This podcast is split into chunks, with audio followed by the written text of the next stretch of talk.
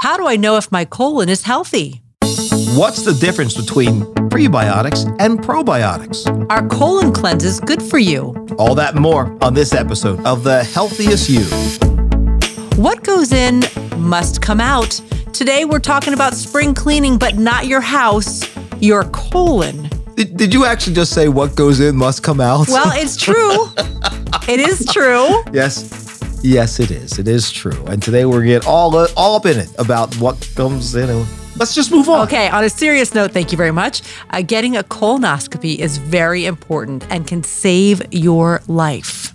In fact, Mike, I just had my first one uh, last week, and the process was the thing I was most scared about, like the prep time and everything. Mm-hmm. It was easy. It was fine. The actual uh, procedure, if you will, uh, I was out and they said it took five minutes, which I don't know if it was actually five minutes, but in any case, that was very easy.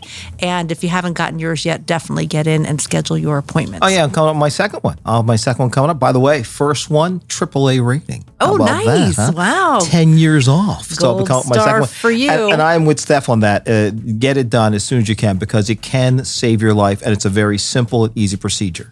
That's right. We'll be focusing on women's health and wellness in this new season of the Healthiest You podcast.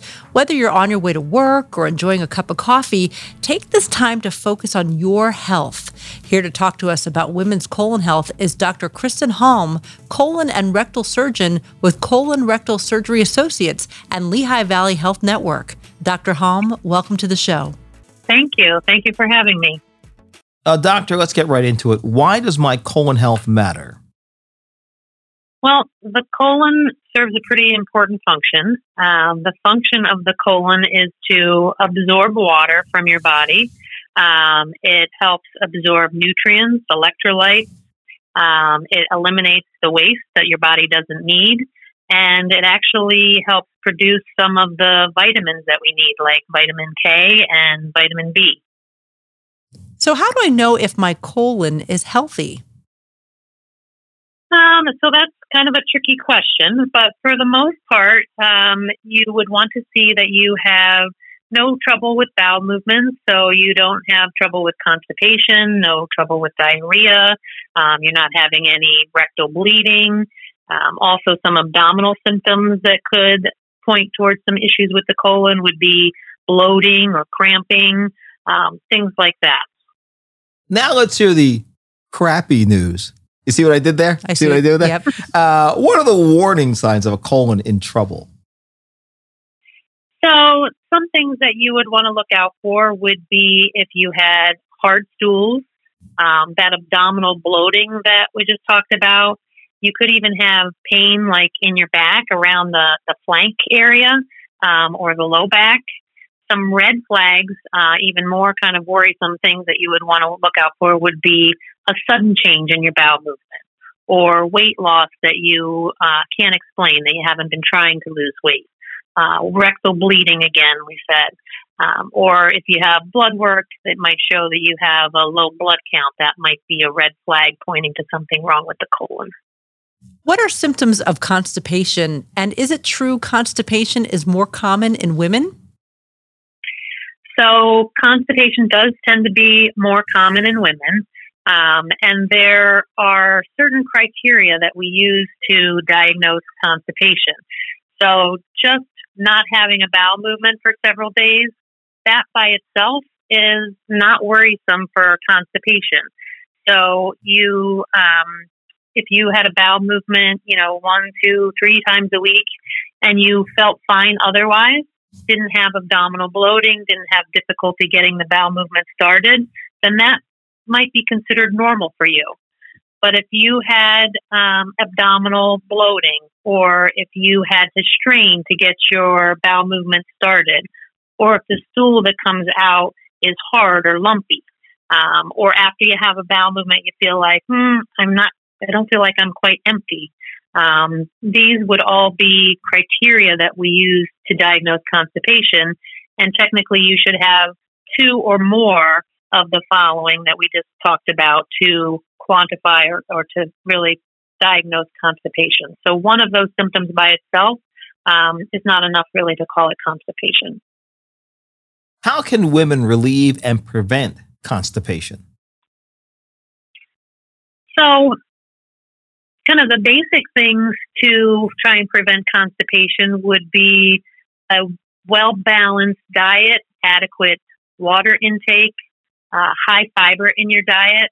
Um, even people who think that they take in a lot of fiber with their diet, oftentimes they're falling short of what the recommendation is.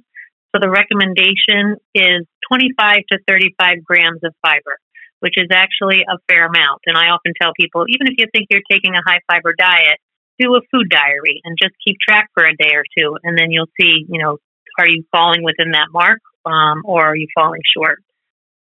What are some do's and don'ts for those dealing with diarrhea? So, yeah, diarrhea, okay, the other end of the spectrum. So, diarrhea again has certain factors that we look at to actually say diarrhea.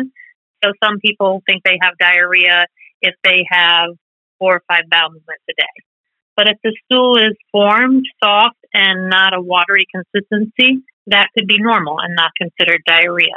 But if you're having watery stools, that by itself, even if it's just once or twice a day, would be considered diarrhea. Um, and so, one is just getting the accurate diagnosis of diarrhea and then kind of determining what are the do's and don'ts. So, don't ignore it. If it's a change in your normal bowel habit, get it get it addressed. Talk to your doctor about it, and make sure that it's um, it's not a problem to be more concerned about. Um, and don't treat it for a prolonged period of time with over the counter medications without being evaluated. So there are some over the counter medications like Imodium, anti-diarrheal medications. And so you don't want to take them for too long without being evaluated because you could be masking something that needs medical treatment. Doctor, when is it time to discuss poop problems with a doctor? And do you actually go to them and say, I have a poop problem? Or is there a better way to word it? Uh, you can certainly go and say, I have a poop problem. I, I have people coming in with all different uh, ways of describing their issues uh, down below. And often on the heels of that, people will ask me, why did you ever choose to go into this? But I, I think, you know, a lot of people need help in this area. And so um, I think going to the doctor, if you have a change in your bowel habits that lasts a week or two and then you go back to normal, that's okay. If you have chronic constipation or diarrhea, something that lasts uh, three months or more, then it's time to go see your doctor about that. If you have blood in the stool um, or you're losing weight and you can't explain it, those are reasons that you would want to go talk to your poop doctor. What is the difference between prebiotics and probiotics? And should women take these daily to support their colon? So a prebiotic, and this this area is kind of a hot topic. And so, just a little background: the the gut, your colon especially, is full of bacteria, and it's a good thing. Usually, we think of bacteria as something bad, but this good bacteria is what we call the microbiome. It's the environment of bacteria that live in your colon, and so the prebiotic is a specialized fiber, a plant fiber that kind of acts like a fertilizer to help those bacteria grow. And we hear a lot about it as far as supplements go, but it's actually, you can get an adequate source of prebiotics in your diet. Um, and some examples would be asparagus or yams. And I mean, you can look on Google, there's a whole bunch of examples of what prebiotics would be. And then probiotic is actually live organisms or bacteria that you can take. Again, you could take it in a dietary form, which would be active yogurt or sauerkraut has a lot of probiotic. Um, kimchi would be another example. Uh, or you could take a pill, um, and they have the probiotics in the pill. And the two work together. The two work together. Basically, the bacteria is there to support good digestive health, and the um, prebiotic helps to foster that growth of the of the good bacteria. Are there other supplements beneficial for colon and gut health? So, we really try to encourage getting everything you need from a dietary standpoint.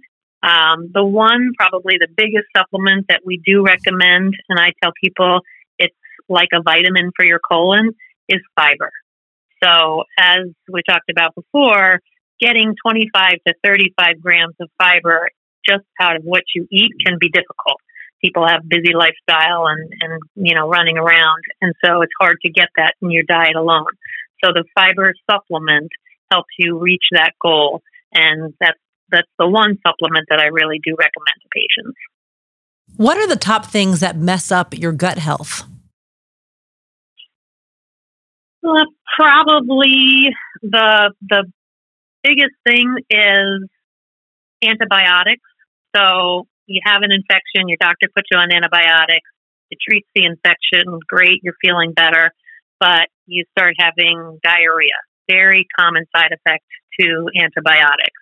And that goes back to what we talked about altering that good bacteria that help maintain um, good colon health. And so antibiotics uh, can certainly mess that up. Other things that alter the that microbiome or that bacteria balance is sugar. Now, sugar in moderation is fine, um, but if your diet is high in sugar, um, then that's something that could alter that microbiome. Stress, stress is another thing. Anxiety, those things can um, can alter the uh, microbiome and alter your gut health. How can hormones impact gut health in women? So, recent studies have shown that there's actually what we call a bidirectional interaction between the bacteria and the hormones. So, your bacteria balance can affect your hormone balance or imbalance, and your hormonal balance or imbalance can alter your microbiome or your bacteria balance. So it's kind of like back and forth between the two. Doctor, how does your gut health affect the rest of your body? It actually can affect areas that you wouldn't necessarily think it would affect. So your gut health can influence your mood. Um, it can affect your metabolism and by that also affect your um, your weight. It has an important role in your immune system. So that bacteria, it all kind of comes back to the bacteria. Um, the good bacteria can help support your immune system to fight off other other diseases. And I know I have another question I'm supposed to get to, but I'm very curious. What exactly is sleep hygiene? You know, the things that they come, they tell your kids. So, you know, not having screen time right before you go to sleep, trying to get adequate hours of sleep. So that's different for everybody. Um, but being able to get a good night's sleep, whether that's eight hours or six hours, um, people with obstructive sleep apnea, they may sleep eight hours or 10 hours, but they're not getting the right kind of sleep because of their obstructive sleep apnea. So paying attention to those things and getting a good night's sleep. Thank you. I really I was curious about that. Uh, what is a colon cleanse, also called colonic irrigation or colonic hydrotherapy, and is it good for women? So a colon cleanse, uh, as you both know, can be what you take to clean yourself out for your colonoscopy. Um, so it's essentially anything that you ingest that goes through your intestine, gets to the colon, and helps you clean out all of the stool.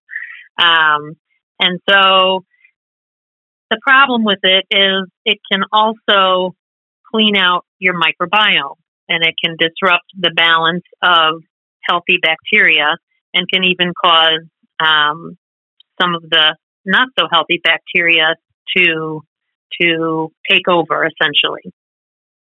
And so people tend to use it or it, you can you can get it independent of a procedure, so not rec- not recommended or prescribed by your doctor to detoxify. So um, a lot of the colon cleanses will say that they can detoxify your colon, um, but you really your body doesn't need that. Uh, your kidney and your liver are actually the main organs that help rid your body of the toxins that that you don't need. Um, so your body already has a mechanism for doing this detoxification. And so as a physician, we typically do not recommend the colon cleanse other than in preparation for a procedure. I know ColonBroom is a popular detox currently. What is this magic pooping drink and is it safe to use?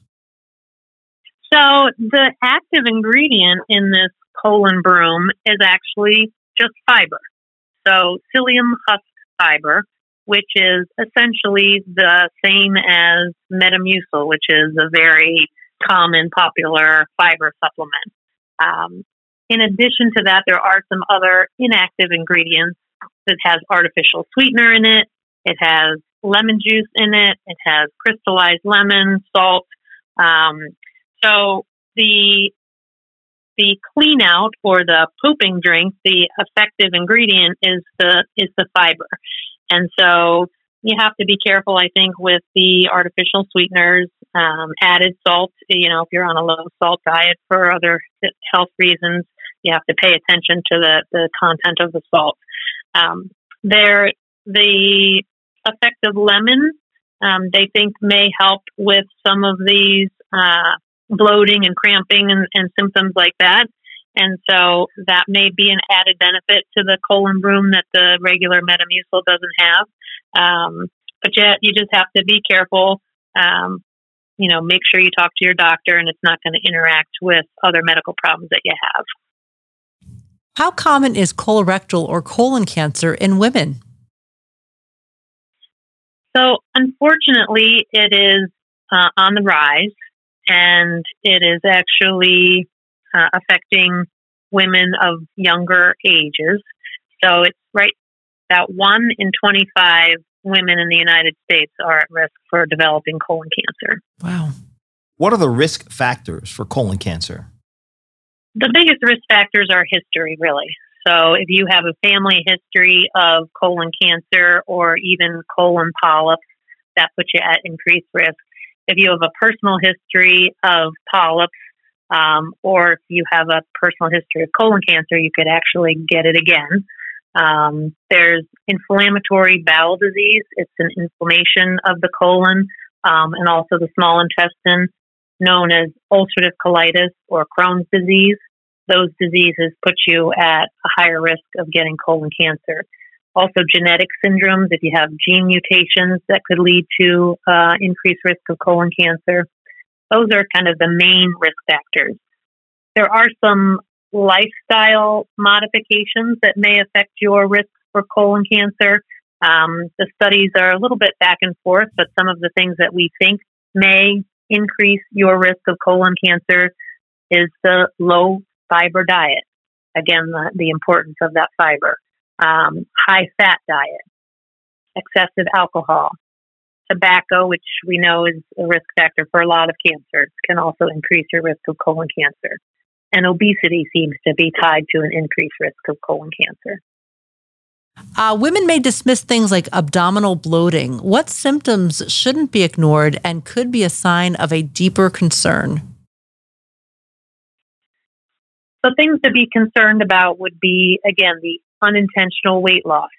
So, not somebody who's dieting and losing weight appropriately, but hasn't really changed anything with their eating habits and are losing weight.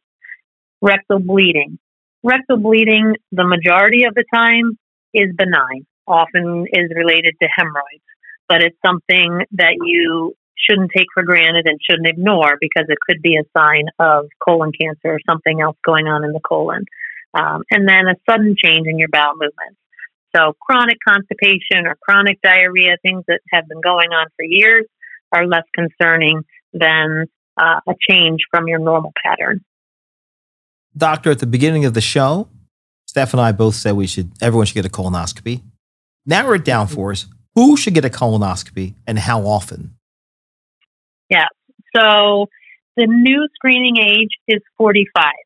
So that's um, that's for people who are at average risk and that's changed relatively recently from the age of 50. So they've they've lowered the the start of your colonoscopies because we have seen an increase in the colon cancer in people in younger ages. So now that the age to start is 45. That's, again, it's your average risk.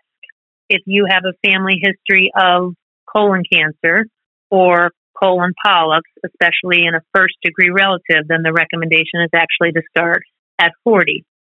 Um, and then how often depends on what they find at your first colonoscopy, and again, what your history is. So it sounds like you, Mike, had a clean colonoscopy, no polyps, no risk factors. So 10 years is the recommendation. So if everything's good, then it would be 10 years for your next colonoscopy. If you have polyps, then it depends on some factors related to the polyps, but anywhere between three and five years typically for your repeat colonoscopy after you've had polyps. If you have a family history of colon cancer, especially in a first degree relative, then we usually tell people they shouldn't go more than five years. They should get it every five years. Well, not everyone can be AAA like Mike Kelly. Uh, I'm coming back. I studied hard for that yes, test, you and did. I did very well. Uh, I'm scheduled to go back in five years, so there you go. Um, do you have any tips for preparing and calming anxiety related to having this procedure done? So yes, I mean I think that that anxiety is one of the biggest reasons why people don't go for their colonoscopy. Um, but I think, as you mentioned, you both mentioned, it's it's not as bad as what the the horror stories that are out there. Um, it is a bowel prep. You have to drink a lot of fluid and you have to poop a lot. But in the grand scheme of things, what I tell people is keep the goal in mind. So colonoscopies, one of the screening tests that we have that can actually prevent cancer. So the colonoscopy, you're looking for polyps polyps are precancerous. So if you have your colonoscopy and the polyps are removed, then you've basically prevented the cancer.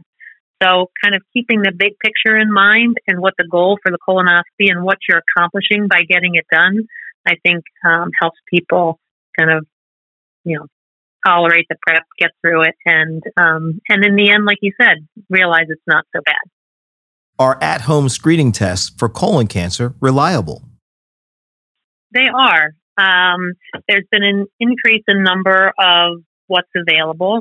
The Cologuard is one test that's available that's very popular. The FIT test is another one. Kind of an old old test is just a fecal occult blood test, just checking the stool for blood. Um, so these are all at home tests, usually mail in results. Um, the benefits of the tests, uh, probably the biggest benefit is you don't have to do a prep. And so, you know, like I said, a lot of people, their anxiety about the colonoscopy is not about the procedure itself, but about the bowel prep. So that's one thing um, that the you ha- you can avoid by doing the at home test. Um, the one caveat for these tests is that it's for the average risk patient. So it's really not approved for people who have high risk factors. So the family history um, or the inflammatory bowel disease, any of those things that we talked about. It's just for average risk people. Um, and then another benefit, or maybe some people would say, is as a con, um, you don't have to t- take time off for work. So you don't have to miss a day of work to go get your colonoscopy done. You can do it at home and send it in. Um, one thing to consider is if it's positive, then you have to get the colonoscopy.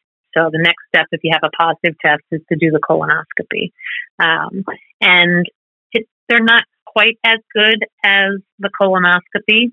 They are very good at detecting colon cancer, but as we talked about the colonoscopy, one of the benefits of the colonoscopy is that it can prevent the cancer.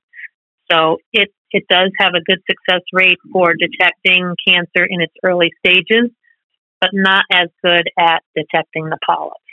Um, and one of the other kind of negative is that you getting a positive test does not necessarily mean that there's something wrong.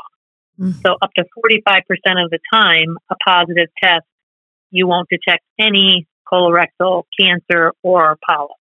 So people, you know, they worry then after they have a positive test for no reason. Are there ways women can prevent or decrease their risk of colon cancer? The best way to prevent or decrease the risk of colon cancer is the colonoscopy or the appropriate screening home test and doing it on time. That's the biggest way that you can prevent and decrease the risk of colon cancer. Dr. Halm, I have one more question for you, and they're probably going to cut this from this, but I, I just want to know one thing. What's the deal with corn? Why doesn't it go away? Why doesn't it break down? What's going on with corn? So the nutrients of corn actually do break down. Not that there are a whole lot of nutrients in corn, but it's that shell. And so the shell is actually kind of like a capsule. So sometimes people they don't pay attention as much because there's only one capsule, like a pill that you take. But sometimes the capsule will come out whole too, but the medication that was in the capsule has dissolved. So it's kind of the same thing with corn. The shell of the corn just doesn't get digested. I, I want to point out that we just did a half hour's worth of great information telling people what they need to do. Yep. And people are going to tune in for the corn question. They all That's- remember the corn question. You're absolutely right. That's great. Dr. Halm, thank you so much for joining us today. My pleasure. Thank you very much for having me. To learn more about colon cancer screening at Lehigh Valley Topper Cancer Institute, visit lvhn.org slash colonoscopy or attend the colorectal cancer awareness event at Lehigh Valley Hospital Cedar Crest on March 29th. For more info and to register, click the link in the description. Don't forget to subscribe or follow The Healthiest You wherever you get your podcasts so you never miss an episode. And remember, be safe, be smart, and be the healthiest you.